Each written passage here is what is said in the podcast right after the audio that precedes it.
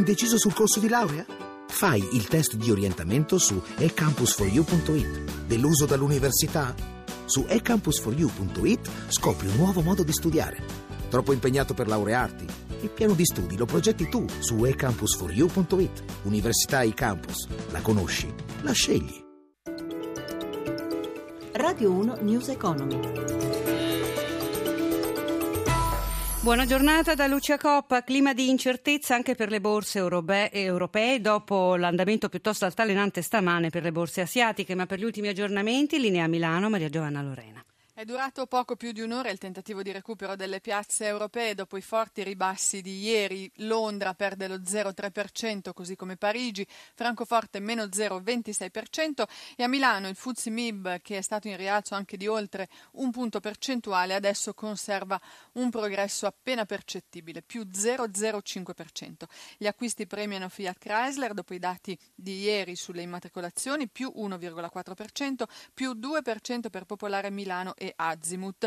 In difficoltà invece il settore energetico con il nuovo calo dei prezzi del greggio, Saipem il titolo peggiore cede il 2,5%. Stamane una seduta ad alta volatilità in Asia, un forte ribasso in avvio, poi un parziale recupero. Tokyo ha terminato con una flessione contenuta, meno 0,39% e anche Shanghai tra le borse cinesi ha limitato il ribasso allo 0,20%.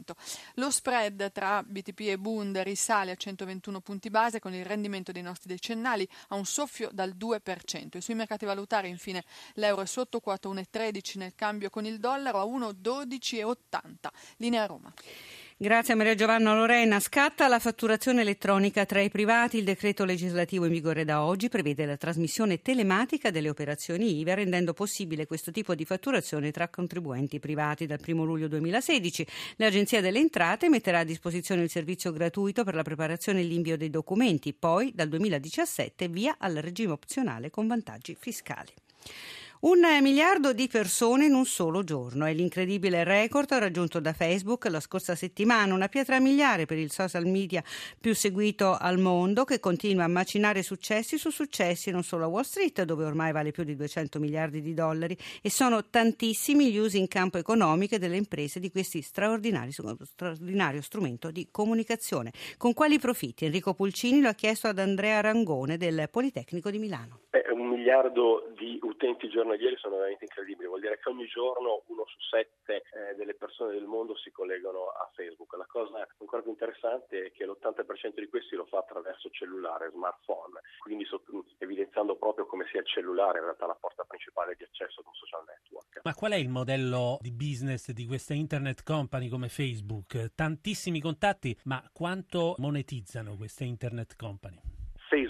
Così come gli altri social network, hanno un modello prevalentemente basato sulla pubblicità, quindi monetizzano grazie proprio al numero di utenti. E tutte hanno puntato prima di tutto sull'incremento del numero di utenti, solo successivamente sull'incremento del fatturato e soprattutto per quanto riguarda Facebook, i dati di crescita del fatturato sono molto chiari, ha una grandissima capacità anche di monetizzare gli utenti. I social network rappresentano in realtà ormai un potentissimo strumento, direi assolutamente necessario, non per sostituire le attività tradizionali, ma per trasformarle, per cambiarle, per integrarle. Qualunque attività di business, di lavoro tradizionale non può oggi non considerare la pervasività di questi strumenti e quindi dobbiamo trasformare, cambiarle, valorizzare le nostre attività. Questo è guardare al futuro. Pensionati, rimborso in arrivo per gli ultimi 7,30 con l'assegno di settembre, infatti previsto il rimborso legato ai 7,30 presentati dopo il 20 luglio, previsti anche i conguagli a debito per tutte le dichiarazioni presentate dopo il 30 giugno. Chi ha invece presentato la dichiarazione entro il 30 giugno ha già ricevuto la disposizione per il conguaglio, sia a credito che a debito, nell'assegno di agosto. Il numero delle aziende agricole nel 2013 diminuisce del 9,2% rispetto a quanto rilevato dal censimento dell'agricoltura 2010. Lo rende noto l'Istat, in calo anche la superficie complessiva delle aziende agricole, seppure in misura ris- eh, minore rispetto al loro numero. E noi per oggi ci fermiamo qui. News Economy a cura di Roberto Pippan torna nel pomeriggio dopo il, giornale, dopo il giornale radio delle 18 in redazione Cristina Pini, in regia Claudio Magnaterra da Lucia Coppa. Buon proseguimento di ascolto. Radio 1 News Economy.